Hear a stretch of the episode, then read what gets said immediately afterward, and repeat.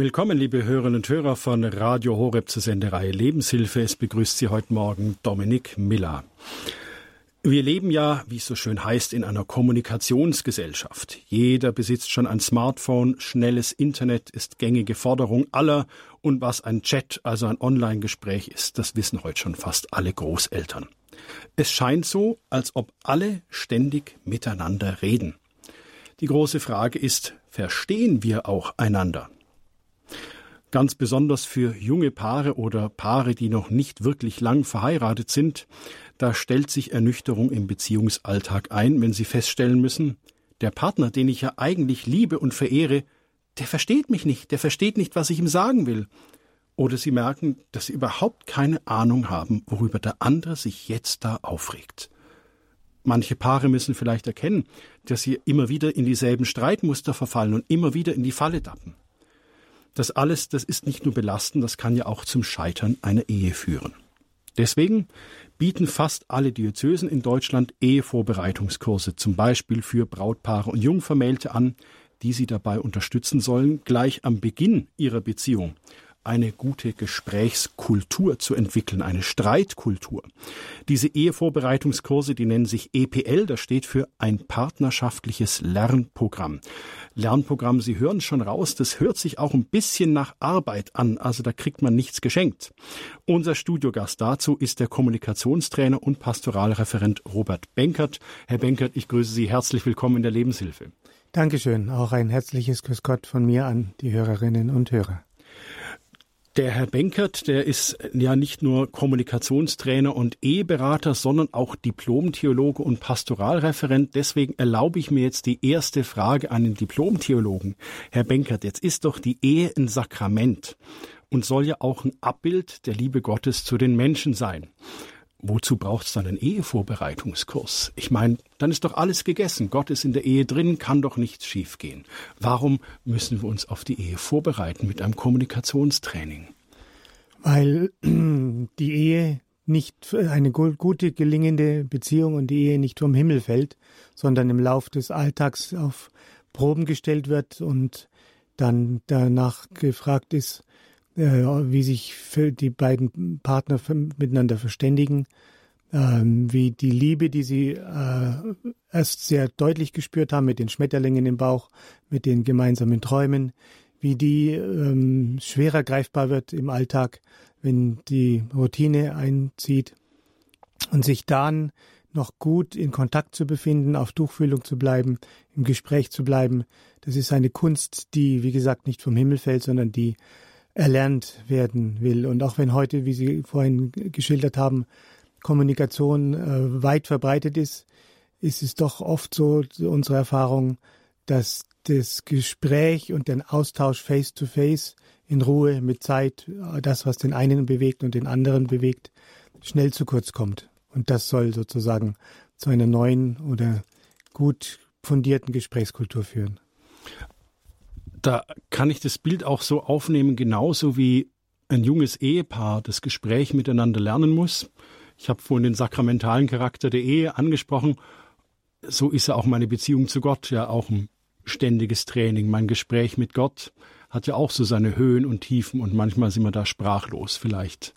Richtig, die beiden Beziehungen, die zwischenmenschliche und die zu Mensch zu Gott, äh, sind geprägt von ähnlichen äh, Phänomenen wie zum Beispiel dem was in einem partnerschaftlichen Gespräch entscheidend ist, nämlich dass sich der eine zeigt und nicht versteckt, dass er von seinen Wünschen und Träumen oder auch Sorgen und Ängsten erzählt und dass das beim anderen auf ein offenes Ohr stößt, also wirklich zuhören zu können, sich offenbaren und zuhören können, das sind ja Dimensionen, die uns auch in der Beziehung zu Gott äh, prägen und äh, eine große Rolle spielen.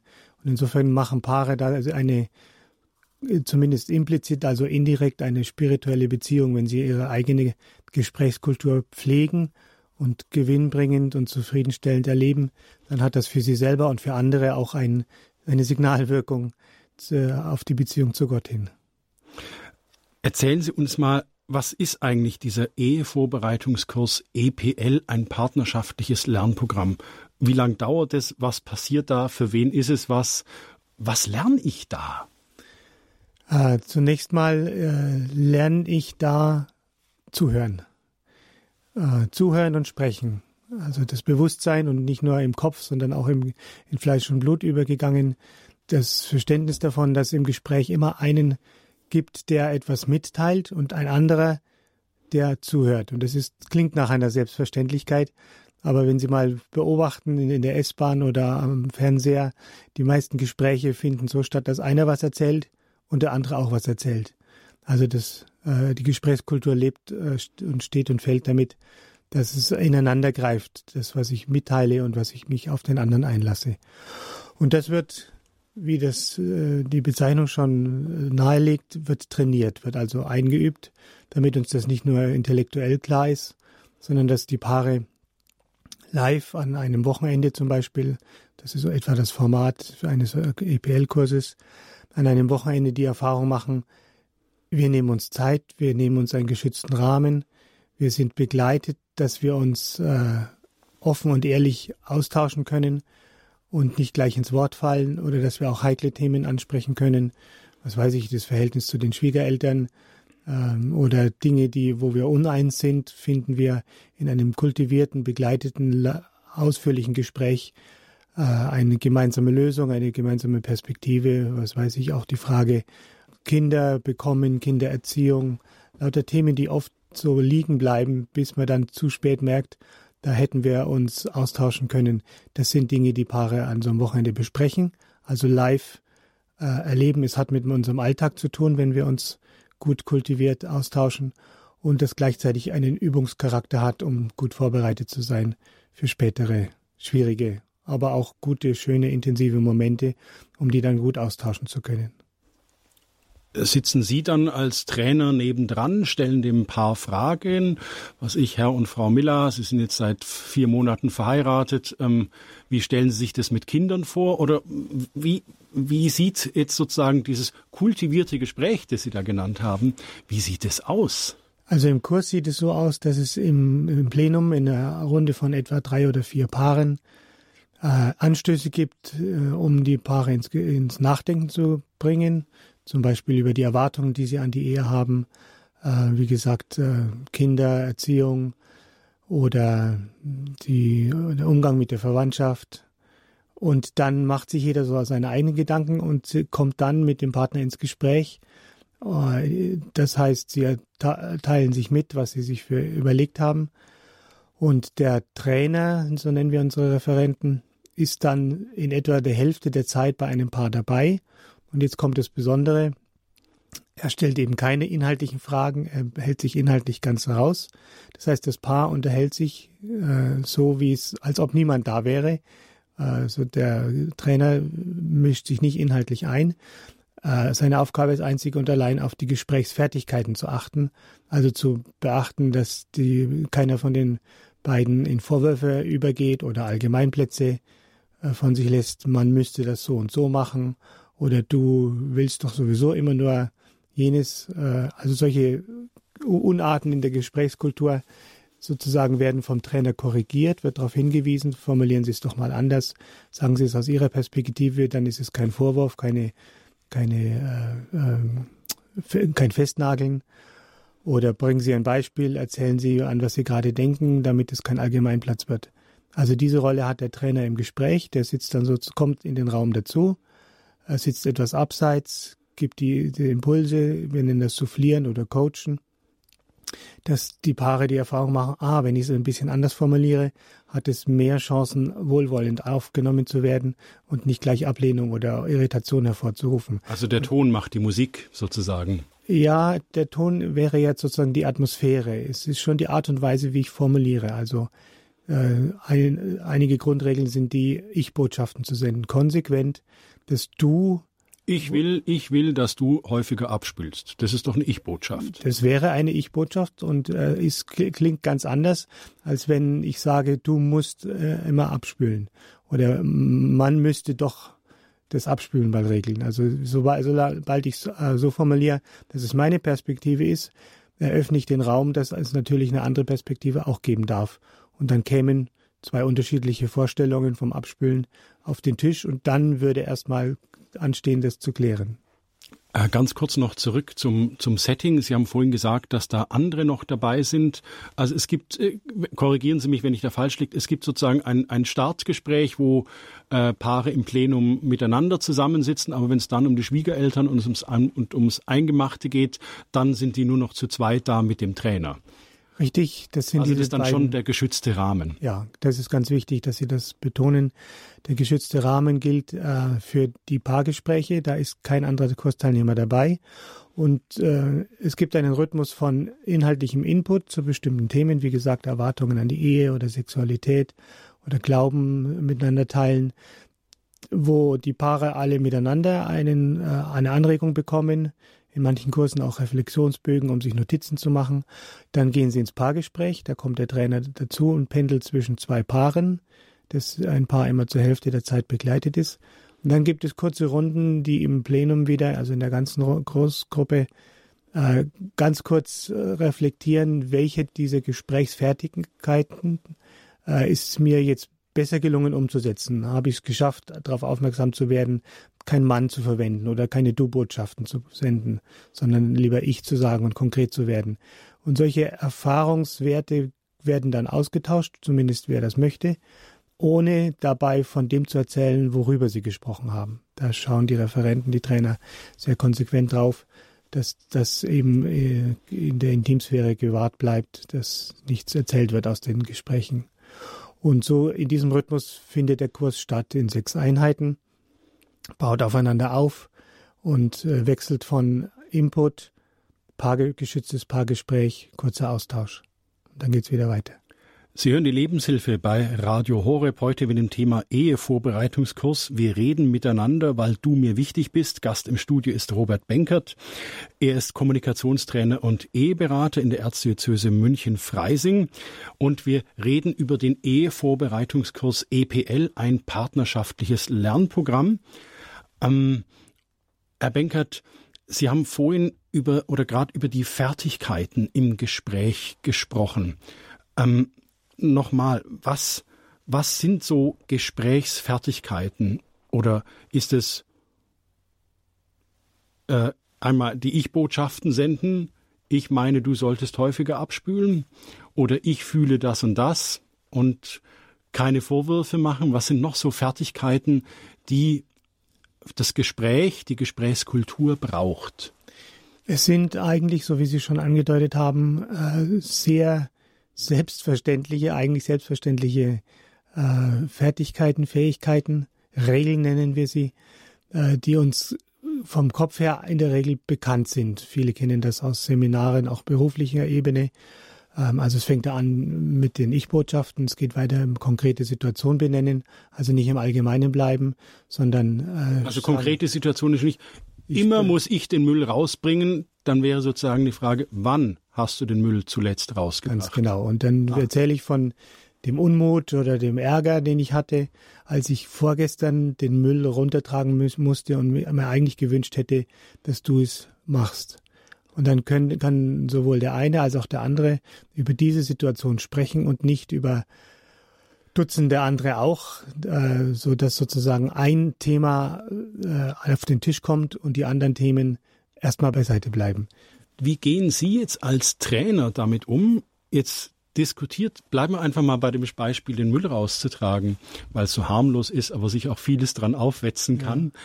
Wie kann ich als Paar dann lernen, dass ich nicht sofort in die Rechtfertigung komme. Also Sie sagen mir jetzt, Dominik, ich habe mich ganz schlecht gefühlt, als ich gestern den Müll raustragen musste und ich dann sofort eigentlich in diesem Rechtfertigungsdruck ja. bin. Ja Mensch, da war doch das und das und so und so, dass ich dann einfach die Klappe halte. Wie kriegt man denn das hin? Da kommt richtig, das ist die, eine der größten Fallen im, im Gespräch, ja. dass ich sofort auf Kontra gehe. Mhm. Ähm, deswegen sprechen wir ja von der Gesprächskultur. Das heißt, ähm, es soll die Erfahrung einziehen, es lohnt sich erstmal Klappe halten, wie Sie gesagt haben, durchschnaufen, zurücklehnen und offen, offenes Ohr behalten. Äh, das ist also diese im Wesentlichen die zweite Hälfte des Geheimnisses, nämlich die schon angesprochene Rolle des Zuhörens. Wenn ich weiß, ähm, wir haben jetzt sozusagen vereinbart oder wir haben gelernt, einer hat ein Anliegen, dann behält dieser eine, der erste, der was anspricht, zum Beispiel mit dem Müll, erstmal das Wort. Und der andere versucht, äh, möglichst viel von dem aufzunehmen, was er hört, ohne gleich die eigenen Gedanken und die eigenen Argumente in Stellung zu bringen. Das passiert im Kurs auf ein, in einer ganz einfachen, aber doch sehr mühsamen Weise, indem wir Zusammenfassen üben. A sagt, äh, mir hat gestern äh, gestunken, dass der Müll noch da war. Und B fasst zusammen ähm, mit eigenen Worten oder ganz knapp nochmal wiederholend, ähm, dass, dass das anscheinend das Problem von A war, dass gestern der Müll noch da war und dass äh, vielleicht auch mit einer Nachfrage den ähm, Partner A dazu einlädt, noch mehr dazu zu erzählen, statt jetzt gleich die eigene Sicht der Dinge anzuhängen. Also so entsteht ein Gespräch aus einem, der äh, erzählt, der eine konkrete Situation benennt, der auch davon spricht, äh, was das in ihm ausgelöst hat, dass es ihn geärgert hat oder er ungeduldig war. Das ist ja auch oft eine Kunst, zu, ähm, rauszufiltern, was hat es tatsächlich angeregt in mir welches Gefühl ist da wach geworden und nicht einfach zu sagen, ich habe mich, es hat mir gestunken. Das ist dann so pauschal äh, und es ist hilfreich, das Gefühl zu, konkret zu benennen.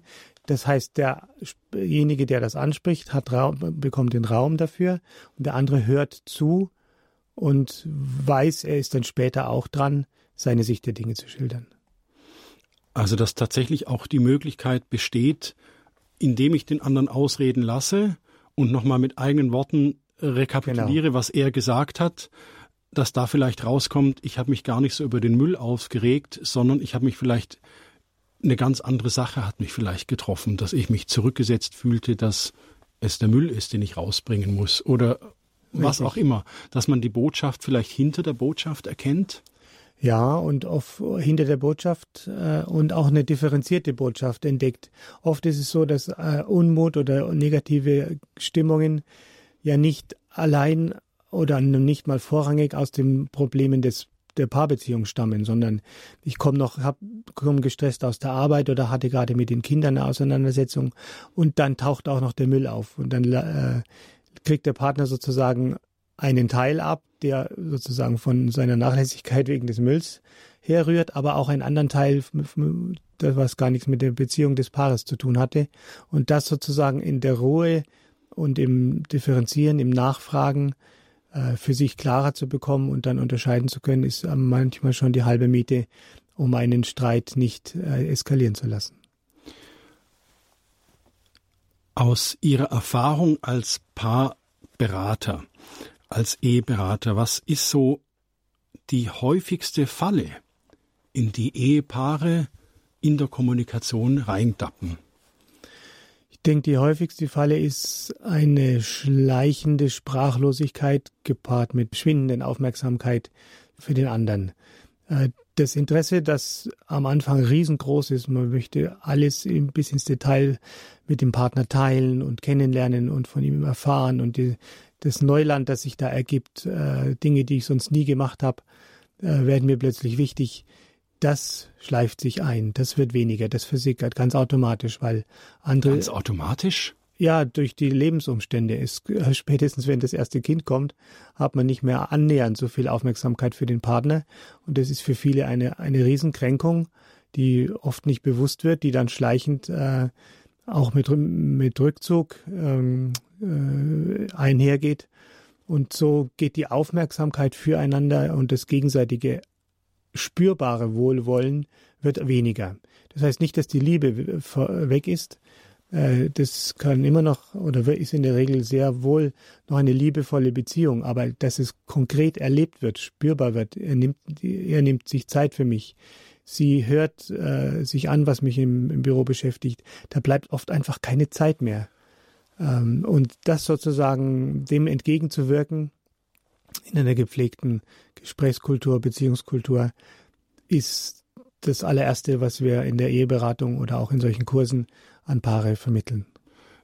Lerne ich im partnerschaftlichen Lernprogramm meinen Gefühlen Ausdruck zu verleihen. Ich bin ja selber oft sprachlos und weiß eigentlich gar nicht, Was ist es, was mich jetzt so aufregt? Sie haben das zum Beispiel gerade beschrieben, die Situation, das erste Kind ist da. Natürlicherweise wendet sich das Maximum an Aufmerksamkeit dem Kind zu und der eine Partner kann sich zurückgesetzt fühlen. Was ich, der Mann, äh, kommt zu kurz und, und er will ja nicht auf sein Kind wütend sein. Hilft ein partnerschaftliches Lernprogramm auch jetzt in diesem Fall dem Mann dabei, auch seine Gefühle irgendwie ein bisschen ja, zu artikulieren oder auch kennenzulernen oder wäre das zu viel verlangt von diesem EPL?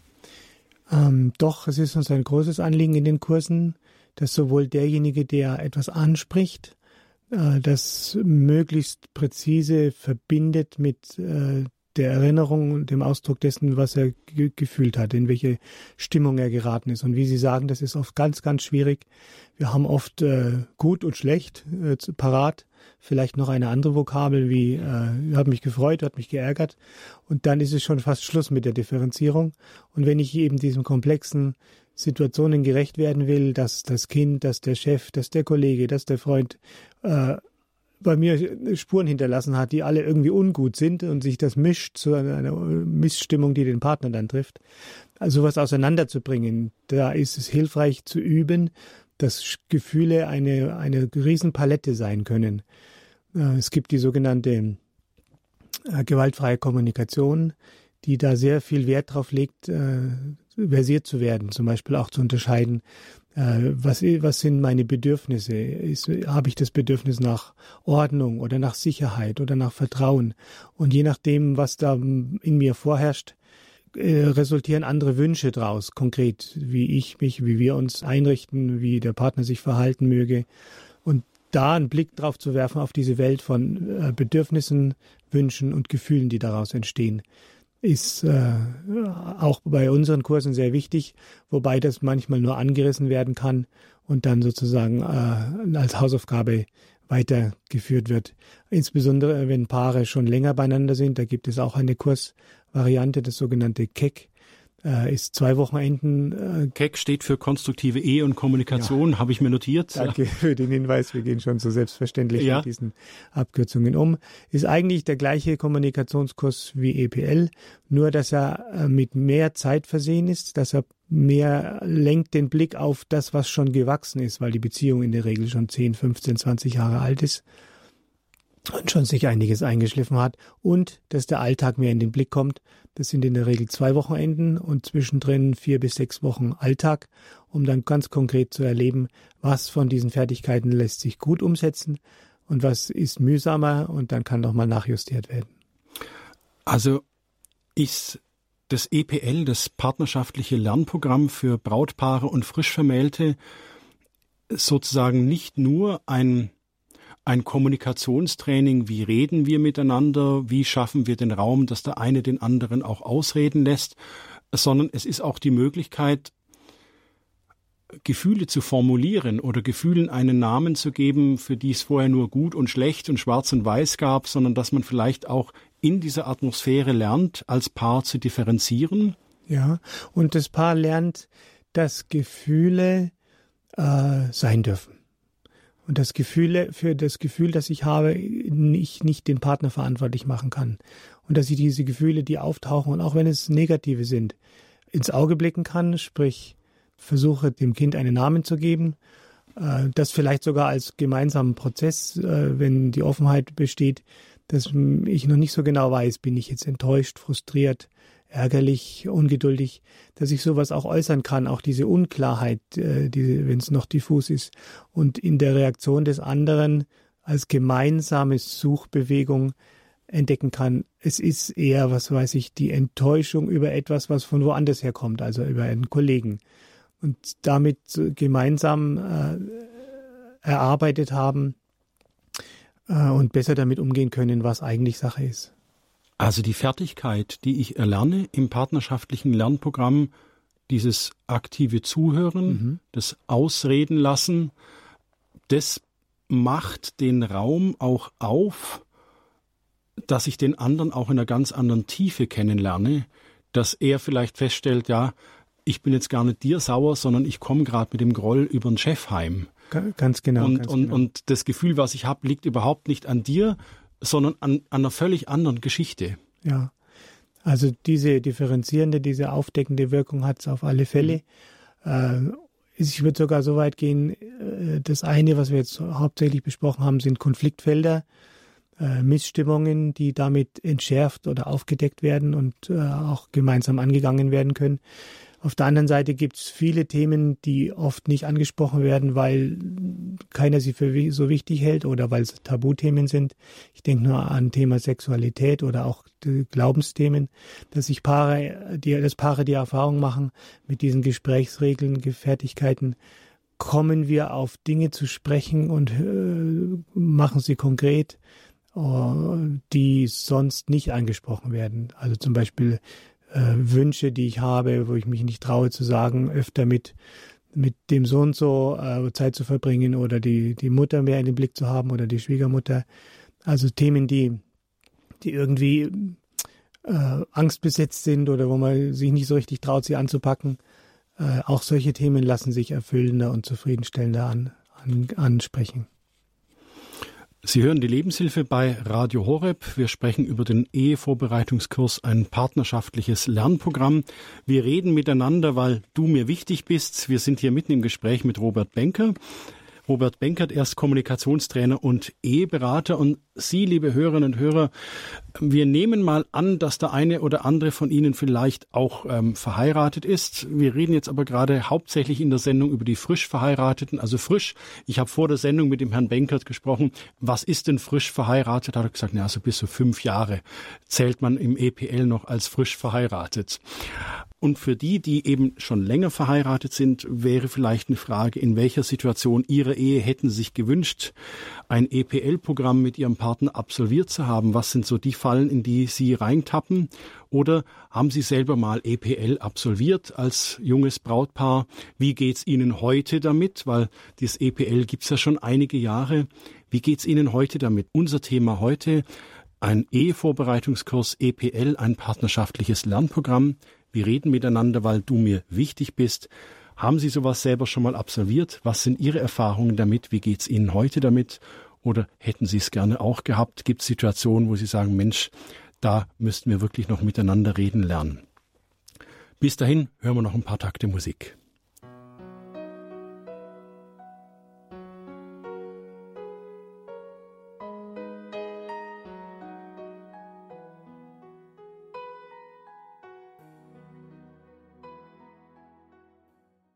Sie hören die Lebenshilfe bei Radio Horeb. Unser Thema heute EPL Ehevorbereitungskurs. Wir reden miteinander, weil du mir wichtig bist. Gast im Studio ist Robert Benkert, erst Kommunikationstrainer, Eheberater, Diplomtheologe und Pastoralreferent in der Erzdiözese München-Freising. Wir haben darüber gesprochen, was in diesem Ehevorbereitungskurs für ja, Brautpaare, frisch vermählte oder die, die bis zu fünf Jahre verheiratet sind, was man da lernt, wie Kommunikation gelernt werden kann, wie aktives Zuhören gehen kann. Da gehen wir nachher in der Sendung noch ein bisschen genauer drauf ein. Herr Benkert, wir haben vorhin über das Zuhören gesprochen. Wie wird mir in EPL beigebracht, dass ich die Klappe halte, bis der andere ausgeredet hat. Weil ich meine, häufig ist ja so, der holt Luft und zack, während der Luft holt, gehe ich da rein mit meiner Verteidigung und es stimmt doch alles gar nicht und du siehst es doch alles falsch und und so weiter. Ja, wir machen das in dem Kurs etwa so wie hier im Studio. Es gibt sozusagen einen Knopf. Nur wenn ich diesen Knopf äh, gedrückt habe, kann ich reden. Was ist denn der Knopf der im Knopf Gespräch? Den habe ich doch mit meiner Frau nicht.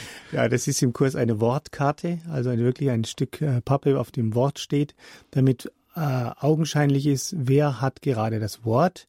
Und der bleibt auch so lange der Sprecher, die Sprecherin, äh, bis er sagen konnte, was ihm wichtig war und bis der andere es entsprechend zusammengefasst hat. Natürlich mit Blick darauf, dass das keine Stunden sind, sondern die Geduld des anderen nicht überstrapaziert. Und dann wechselt das Wort äh, zu dem, der gerade zugehört hat. Und äh, er äußert sich dann aus seiner Sicht der Dinge. Und der, der zuerst gesprochen hat, ist jetzt der Zuhörende. Fasst zusammen, fragt nach, meldet auch gern zurück, wenn ihn etwas berührt ohne, das ist das Besondere, ohne dann wieder gleich zum Sprecher zu werden. Das passiert in der Regel durch Erklärungen. Ähm, mich freut, dass du das ansprichst, weil da, da, da, da. und wenn ich das zu lang ausführe, habe ich dem anderen das Wort schon wieder entzogen. Also da schauen wir zumindest am Beginn des Kurses drauf, sehr, sehr diszipliniert, dass die Paare wirklich realisieren, was, was passiert im Gespräch. Das Wort wandert in der Regel unsichtbar. Wir machen das sichtbar, damit klar ist, einer spricht, der andere hört zu und dann umgekehrt, der eine hört zu und der andere spricht. Das kann natürlich im Alltag auch dann ein Ball, ein Schlüssel, ein Stift, ein Glas sein oder auch kein Gegenstand, aber wichtig ist, dass den Paaren bewusst ist, wer hat gerade das Wort. Jetzt begrüße ich unsere erste Hörerin. Das ist die Frau Bessler aus Tannhausen. Ich grüße Sie. Grüß Gott und vielen herzlichen Dank. Der Vortrag hat mir sehr gut gefallen und ich habe mir gedacht, mir wäre viele, viele äh, Leid erspart geblieben, hätte ich damals die Möglichkeit gehabt, so einen Kurs zu belegen. Also ich bin jetzt 44 Jahre verheiratet und ich kann das alles so bejahen, was ich da gehört habe und dieses ähm, Zuhören und dann die sich nicht gleich rechtfertigen. Das hat mir dann, wie ich das gelernt habe, sehr viel geholfen. Und zwar habe ich ihn dann in Hochhaltingen diesen Kurs, die einfühlsame Gesprächsseelsorge besucht, weil mein Mann wäre damals einfach in keinen Kurs gegangen, der würde auch jetzt nicht mehr gehen. Sie meinen Exerzitienhaus St. Ulrich in genau. Hochhaltingen. Und da kann man dann auch, wenn jetzt, das ist eigentlich mein Beitrag, wenn jetzt äh, jemand sagt, ja, aber mein Mann ist nicht bereit, so einen Kurs zu machen. Aha. Genau, und da habe ich in diese Einführung in der Gesprächsseelsorge, Einfühlsamkeit, da lernt man dann auch, äh, was man selber an Fehlern. Und wenn ich dann meine Fehler schon mal weglasse, dann ist es schon gleich alles äh, viel besser. Da haben Sie jetzt den Ball ins Spielfeld geworfen. Danke, Frau Bessler. Herzlichen ja. Dank für Ihren Beitrag. Ja, danke schön. Wiederhören. Das kann ich eigentlich nur unterstreichen. Angefangen davon, dass es oft die Männer sind, äh, ist einfach so, die mit etwas mehr Mühe in den Kurs kommen, wenn der erste äh, Mann bei der Vorstellungsrunde äh, sich geoutet hat, gesagt, meine Frau hat mich oder meine äh, Freundin hat mich mitgenommen, dann trauen sich die meisten, meisten anderen Männer das auch.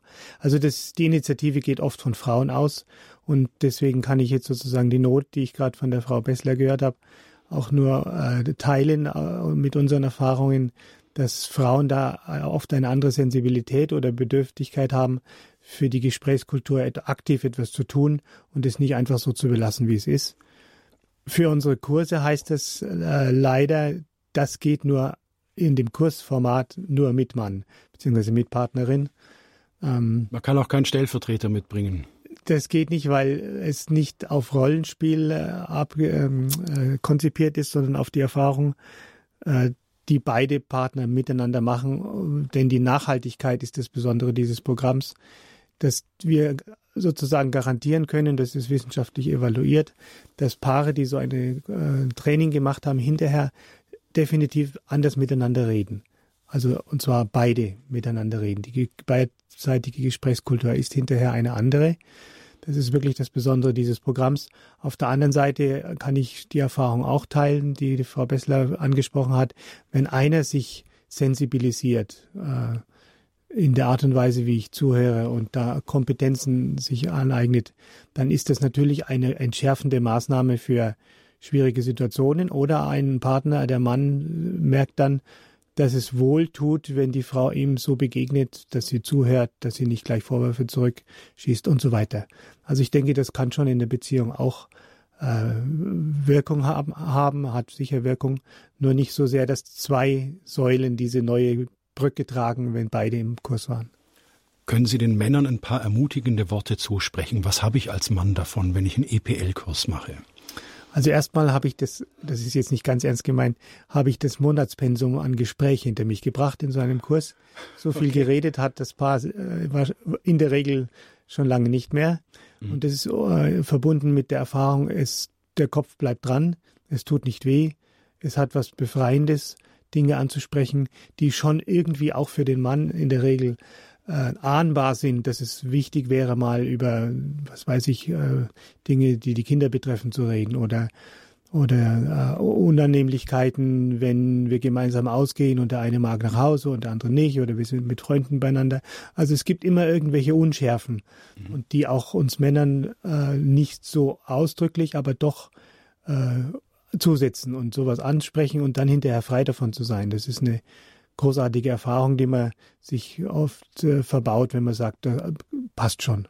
Also es ist wirklich befreiend. Auch ähm, Männer erleben es als befreiend, dass sie endlich Zugang zu so einem Gesprächskanal auch kriegen. Ganz genau. Also das kann, können wir durch die Bank sagen, dass es äh, so gut wie keinen Mann oder überhaupt keinen Teilnehmer gibt, der sagt hinterher, es hätte sich, hätte sich nicht was verändert. Für den einen mehr im persönlichen Gespräch, für den anderen mehr im Gespräch auch mit anderen. Diese Paarkommunikationsfertigkeiten sind ja Fertigkeiten, die in jeder äh, Beziehungsebene äh, eine Rolle spielen und Entlastung bringen können.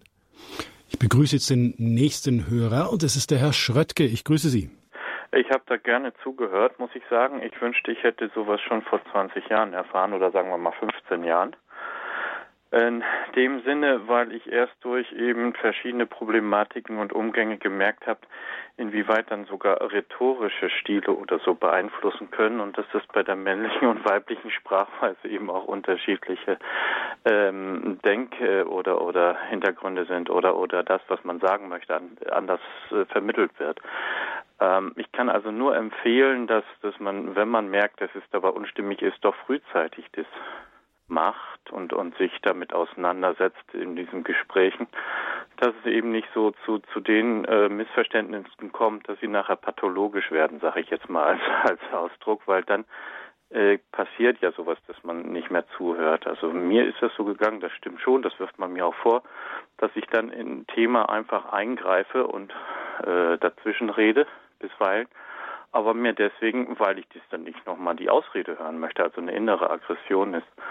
Ähm, verstanden habe ich es erst, das möchte ich auch noch mitgeben. Also es, es, Verlobungszeit oder so kamen so Sätze wie das kann ich mir nicht vorstellen oder das möchte ich auch erleben oder das musst du mir beibringen.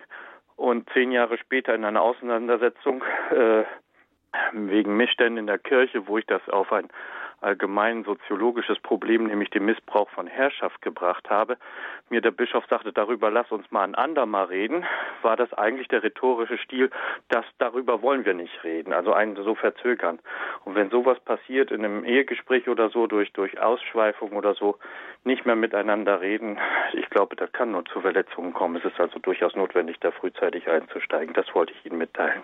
Danke, Herr Schröttke.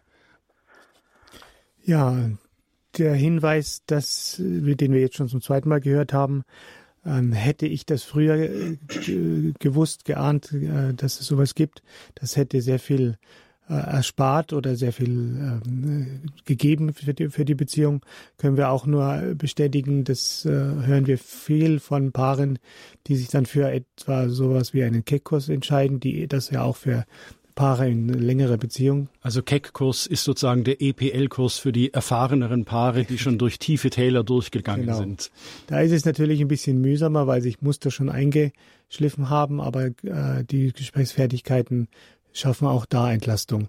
Äh, ansonsten ist aber EPL, das hat der Herr richtig äh, betont, ein präventiver äh, Schritt, damit man mit Paare gut vorbereitet sind, wenn es dann tatsächlich über Konfliktthemen, über äh, stressbehaftete Rahmenbedingungen wie äh, mit Kindern, mit den Familiendynamik klarkommen, mit beruflichen Veränderungen, mit Krankheit und so weiter. Also um dann schon eine Kultur zur Hand zu haben, ein Werkzeug zur Hand zu haben, wenn es anfängt zu brennen. Sie geben das Stichwort mit ähm, dem Muster und der Kultur. Ist es so Ihre Erfahrung als Eheberater, dass Paare die EPL nicht absolviert haben, die einfach diese Fertigkeiten nicht geübt haben, dass sich da einfach ganz schnell Muster rausbilden und dass ein Streitgespräch immer nach demselben Schema läuft und man tappt dann immer wieder, zack, geht wieder die gleiche Falle zu und dass man sich sagt, Herrschaft, jetzt sind wir schon wieder da ertappt. Ja. Ist es so eine Beobachtung, dass es klare Muster gibt? Und nächste Frage gleich, sind diese Muster durchbrechbar? Also klare Antwort auf die klare Frage, ja, es gibt diese Muster, manchmal nennt man sie auch Kollusionen, dass das Verhalten des einen das Verhalten des anderen bedingt. Ich bin so fürsorglich, äh, weil du so, ähm, so zurückgezogen bist, also kümmere ich mich, weil du dich nicht kümmerst. Und ich kümmere mich nicht, weil du dich kümmerst. Äh, nur ein kleines Beispiel, das äh, in kaum ein Paar ganz frei ist von solchen ähm, Rollenzuteilungen, die auch in der Regel ganz gut funktionieren, aber nur bis zu einem bestimmten Maß. Irgendwann äh, wird das als einseitig empfunden, dass der eine immer der Initiative ist und der andere der Passive. Und dann äh, deckt sich auf, dass es so auf Dauer nicht zufriedenstellend ist. Und aus diesen Mustern dann wieder rauszukommen, ist äh, verdammt schwer. Äh, das heißt, äh, da muss erstmal das Bewusstsein dafür da sein, dass es sowas gibt, dass wir da so ungleich aufgestellt sind dass das zwar auch sein, eine Ressource war für lange Zeit, aber dass die Zeit gekommen ist, sich Gedanken zu machen, wir können es auch anders. Wir können auch raustreten aus diesen Mustern. Und äh, das sind jetzt viele Faktoren, die ich so angerissen habe, in denen beide mitziehen müssen. Und das passiert im Alltag oft nicht zur, zur Zufriedenheit. Da ist es äh, dankbar, wenn man jemanden hat, wie in der Eheberatung zum Beispiel, dem man das erstmal in Ruhe schildern kann wer womit unzufrieden ist und dass der Berater das äh, spiegeln kann und äh, nebeneinander legen kann und das Paar äh, draufkommt und den Mut äh, schöpft, wir können auch anders als immer nur in Vorwürfe oder immer nur äh, die gleiche Rolle zu übernehmen. Also das partnerschaftliche Lernprogramm, Sie sagten es gerade, ist eine Präventivmaßnahme, dass wir als Paar solche Muster erst gar nicht aufbauen. Und wenn wir dann mal doch solche Muster aufgebaut haben, gäbe es dann auch einen Kurs Keck für die fortgeschritteneren Ehepaare, die konstruktive Ehe und Kommunikation, oder wäre das dann schon ein Paar, eine, eine Eheberatung, die sowas es leisten müsste? Sowohl als auch. Das, wir erleben so, dass sich viele Paare melden, die merken, äh, es geht so nicht weiter. Mhm. Das kann in einem in einer Situation sein, wo noch äh, grundsätzliches Wohlwollen vorherrscht. Also das gemeinsame Bedürfnis und die Bereitschaft, ich, ich werde mich dem stellen und ich werde mein Bestes tun, mich darin zu verändern. Dann sind Paare ganz gut aufgehoben in einem Keckkurs, wo wirklich viel Zeit ist, diese Selbstbetrachtung über Reflexionen, die jeder erstmal macht, um dann in Ruhe ins Gespräch zu kommen, sich dem äh, geduldig und offen zu nähern. Wenn die Bereitschaft nicht mehr da ist, ich äh, kann mich auch ändern, sondern du musst dich ändern. Aha, äh, okay. Dann, das ist so ein Indikator, wo wir dann doch sagen, äh, ob sie nicht doch lieber in der Eheberatung äh, Unterstützung suchen, um von diesem äh, Zuweisung, Schuldzuweisungen wegzukommen, braucht es in der Regel einen dritten Gesprächspartner. Das ist der Eheberater, die Eheberaterin. Und das leistet ein Kommunikationstrainer nicht. Der Kommunikationstrainer ist dafür da, dass das Gespräch fair und zufriedenstellend abläuft. Aber diese Muster und die inhaltlichen Komponenten, die dem Paar zu schaffen machen, die werden dann nicht mit einem Trainer als Dritten besprochen. Der Trainer ist eine flankierende Maßnahme und der Eheberater ein Gesprächspartner. Ich begrüße jetzt aus Mindelheim die Frau Brecheisen. Hallo, ich grüße Sie. Ja, hallo. Also ich bin nicht ganz aus Mindelheim, ich bin aus Ellenried und das liegt bloß bei Mindelheim, also in der Nähe von Mindelheim. Okay. Jo, also ich wollte auch noch einen Beitrag leisten und zwar, ich habe auch mal so einen Kurs gemacht oder, oder besser gesagt, so ein paar Abende waren das, glaube ich, schon länger her. Und äh, was ich da so interessant oder toll fand. Das war ein EPL-Kurs, den Sie gemacht haben, oder wie? Ja, okay. ja, das waren so Abende von der Volkshochschule, glaube ich, oder privat. Also das ist schon ein bisschen länger her. Und ähm, da hat dann eine Frau, die wo auch dabei war im Publikum, zum Schluss gesagt, also sie hat auch schon mal so einen Kurs gemacht und ähm, am Ende, also sie hat auch in der Ehe halt mit ihrem Mann da Probleme halt gehabt, wie wir alle manchmal haben. Und äh, sie hat dann einfach äh, gesagt, also am Ende von diesem ganzen äh, Kurs hat sie für sich gewusst, äh, also das macht ihr Mann nie mit, das kann sie ähm, also vergessen. Also sie, das ist jetzt, ähm, also sie kann da eh jetzt nichts ändern. Und der Witz war eigentlich dann dran, dass ab dem Zeitpunkt sie dann gesagt hat, eigentlich, ich sage jetzt mal so ein bisschen der Druck aus der Beziehung raus war. Also der andere muss sich jetzt ändern, dass sich unser Leben verbessert oder, oder irgendwie halt, ich muss jetzt da was machen und dann eigentlich die Entspannung reinkommen ist und es ab dem Zeitpunkt leichter lief oder halt äh, sich dann der Mann dadurch äh, mehr geöffnet geöffnet hat, weil dieser Druck heraus war. Also ich muss jetzt oder der andere muss sich oder ich muss mich jetzt ändern. Also äh, obwohl man natürlich auch an sich arbeiten muss oder ich denke das für mich jetzt einfach persönlich auch.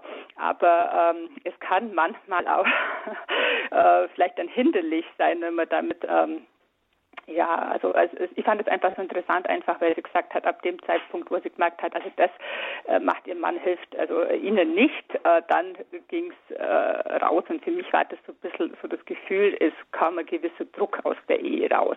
Und ich selber muss äh, leider sagen, also mir fällt das ein bisschen schwer und ich setze das eigentlich nicht so um, weil es mir selber also ein bisschen steif und so kopflastig vorkommt. Äh, mögen andere anders empfinden oder besser können. Äh, für mich ist es jetzt nicht so das Ideale.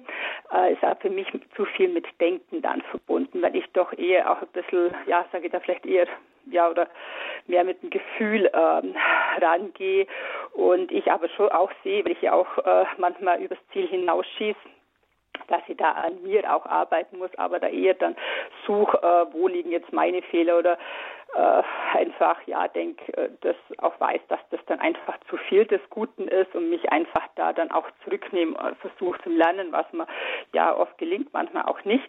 Und ja, oder auch ein bisschen mehr mit Gelassenheit daran gehen und auch mal gucken, warum äh, reagiere ich jetzt an dieser Stelle so, vielleicht auch manchmal auf die Ursachen gucken. Also das wäre auch noch so äh, Idee, wo ich auch noch arbeiten muss. Ja, also mir hat es auch gut gefallen, nochmal, was die Frau von Tannhausen eben auch gesagt hat, ähm, dieses Arbeiten auch an sich selber einfach. Und das nimmt viel Druck aus der ähm, Beziehung. Brauchst also nicht immer warte, der andere muss sich ändern, sondern an erster Stelle immer an mir ansetze, wo kann ich mich ändern und ja, also wir hatten heute so ein kleines Beispiel noch, äh, weil ich ja auch manchmal ein bisschen temperamentvoll bin, hat mein Mann mal gesagt, äh, das ist wie so Stacheln, wenn du so bist, der sticht, wie wenn du so einstichst. Und er war vorher dann auch ein bisschen so und dann hat er auch gesagt, guck, das ist jetzt so, wie wenn du, äh, wie ich, wenn du das zu mir gesagt hast und hat auch meint, ich hoffe, er ist jetzt nicht böse, wenn ich das sage, ja, aber ich meine, du machst es sonst nicht. Also manchmal haben wir vielleicht auch eine, vor, eine, falsche Vorstellung. Also das habe ich bei meinen Kindern auch schon falsch gemacht, dass ich meine, ich müsste es jetzt so und so sagen, weil der andere macht es sonst nicht. Also ich gehe gleich ein bisschen mit mir anstören oder äh, schärferen Ton ran, weil ich will ja, dass der andere macht. Also und aber Frau Brecher, also Sie, Sie haben jetzt, Sie haben jetzt schon ein paar, paar gute Stichworte gegeben. Ändern kann ja nur ich mich selber. Genau. Ich kann den anderen da nicht ändern. Und das andere war ja das, ähm, ja, inwieweit wird das Herz auch angesprochen, das Gefühl mhm. in so einem Kurs. Genau. Herr Benkert, da hat die Frau Brecheisen uns ein paar Vorlagen gegeben. Oh ja. Danke Ihnen für den Beitrag. Bitte. Kann ich den auflegen oder soll nur dran Ja, ja, legen Sie auf, Sie hören es dann im Radio weiter. Vielen Dank. Danke Ihnen. Vierter Gott. Tschüss. Gott. Ja, das kann ich nur bestätigen. Diese Illusion, die viele haben, die auch ich lange Zeit hatte und immer noch habe, ich könnte meinen, meinen Partner, meine Partnerin ändern, die ein für alle Mal begraben und sich ganz darauf konzentrieren, ich ändere mich und den anderen nicht. Aber äh, das, äh, was die Frau, jetzt habe ich mir den Namen nicht gemerkt, Frau Brecheisen, Brecheisen äh, gesagt hat, dass das wie ein Wunder, also ein wunderbares Geschehen, kann ich auch immer wieder beobachten, wenn der Druck raus ist, dann ändert sich tatsächlich was. Also in der Art und Weise, wie ich mich auf mich konzentriere und meinen Druck erniedrige, ohne das vom anderen zu erwarten oder zu verlangen, ändert sich das Gesamtgefüge und ändert sich meistens auch der andere. Ich darf es nur nicht erzwingen und erwarten und abverlangen, sondern das ist ein Geschenk. Weil wenn ich was ändere, dann mich und wenn es gut läuft, dann ändert sich der andere auch. Er sich, nicht ich ihn.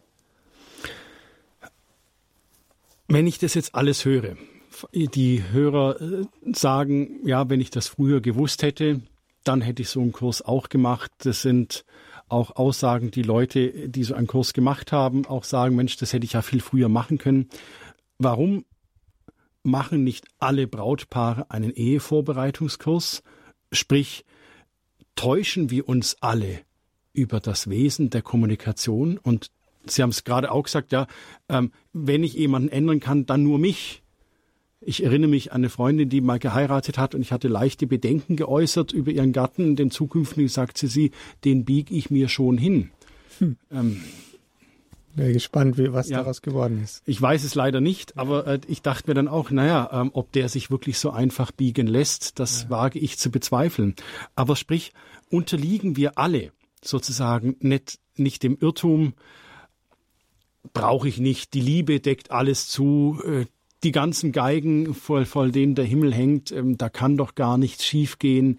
Die Liebe wird alles glatt bügeln, die Liebe wird uns alle weichspülen und die Liebe wird alle Probleme lösen. Sind wir da einfach, leben wir da ständig im Irrtum? Wir überschreiben unsere, unser Kursangebot mit dem, mit dem Satz, damit die Liebe bleibt. Äh, denn sie tut das nicht automatisch. Äh, ich müsste noch differenzieren. Das die Geigen und die Schmetterlinge der ersten Jahre oder der ersten Phase sind nicht identisch mit dem, was die Liebe der Beziehung ausmacht. Das ist Verliebtsein und ist wunderbar und schafft einen, einen Boden, aus dem das Paar lebenslang schöpft, äh, grundlegende, beglückende Erfahrungen. Aber das, was die Liebe letztlich bedeutet, hat viel mehr mit Alltag zu tun, mit klein, klein, klein äh, in der Beziehungspflege, in der Gesprächskultur. Also viel Bemühen umeinander. Ich habe für mich äh, als äh, Formel sozusagen für gelingende Beziehung vor kurzem auch aus der, in der SZ von einem Philosophen gelesen. Süddeutsche Zeitung. Ja, genau, wechselseitiges Wohlwollen und ich würde sagen, noch zu ergänzen, ein spürbares, erlebbares Wohlwollen. Also alle Beiträge, die ich leisten kann, von denen ich weiß oder ahne, sie sind dem anderen angenehm, sie sind positiv für den anderen, sie helfen ihm, ruhiger durchs Leben zu gehen, sie helfen ihm, seine Talente zu, zu zeigen und so weiter. Wenn ich dieses Wohlwollen, das Wohl des anderen im Blick behalte, dann wächst das, was die Liebe letztlich ausmacht. Wir machen mit dem nächsten Hörer weiter. Hallo, ich grüße Sie. Ja, vielen Dank für die nette Sendung. Sehr ähm, ähm unterstützend, äh, hilfreich. Ich habe selber den ähm, GFK-Training, äh, ein Jahrestraining hinter mir. GFK, gewaltfreie Kommunikation? Gewaltfreie Kommunikation äh, Rosenberg. Es ist äh, äh, also unbeschreiblich. Äh, für mich hat mir sehr viel gegeben und dennoch blieben noch, wie soll ich sagen, ein paar Punkte offen, mit denen ich bis heute ja, wenn ich sage, das ist mein Problem, das ist, würde ich sagen, beidseitiges Problem. Und zwar, wenn jemand ohne Punkt und ohne Komma redet, wenn er auf seine Atmung nicht mehr achtet. Und da habe ich das Gefühl, dass inhaltlich wird zwar über das Anliegen gesprochen, aber es wird eine andere, wie soll ich sagen, ähm, dass derjenige sich anders vor etwas äh, eingefangen hat und versucht, das bei mir irgendwie loszuwerden. Und da habe ich das Gefühl, nachher fühle ich mich einfach nicht mehr wohl. Wie gehen Sie damit um? Also konkret gesagt, da kommen völlig gestresste Leute oder, oder Partner, wer auch immer. Und äh, das Anliegen wird inhaltlich zwar angesprochen und es wird einfach ohne, ohne Punkt und ohne Komma geredet. Und da kann ich, dann äh, habe ich wirklich keine Lust mehr zuzuhören. Dankeschön. Ja, äh, diese, die, dieses Phänomen, dass äh, derjenige, der ein Anliegen hat, ohne Punkt und Komma, ohne Ende sich ausbreitet. Das erleben wir äh, zu Beginn der Kurse ganz häufig und die Kurse äh, schenken erstmal eins, die Erfahrung, dass es beiden, dem der spricht und dem der zuhört, äh, zugutekommt, wenn es langsamer und weniger ist.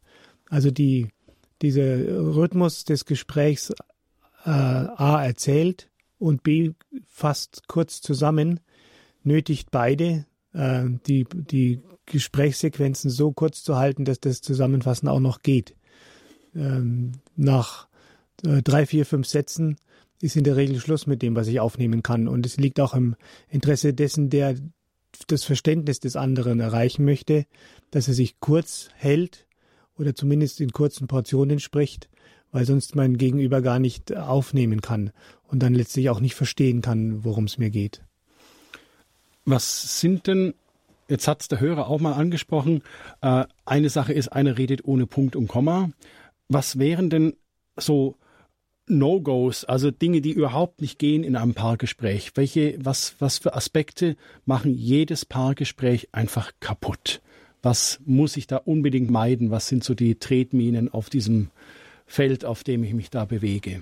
Da sprechen wir im Kurs von den sogenannten apokalyptischen Reitern. Das ist ein äh, oh drohendes Bild, genau, weil ja. es auch tatsächlich äh, lebens- oder beziehungsbedrohliche Verhaltensweisen sind, die in einer Beziehung, in einer Kommunikation möglichst vermieden werden sollen. Dieses Bild hat John Gottman, der Paarforscher, geprägt. Der sagt, wenn einer der beiden oder beide in abwertende Kritik verfallen, also du bist immer so schlampig, dann ist, ist, ist erste Vorsicht geboten.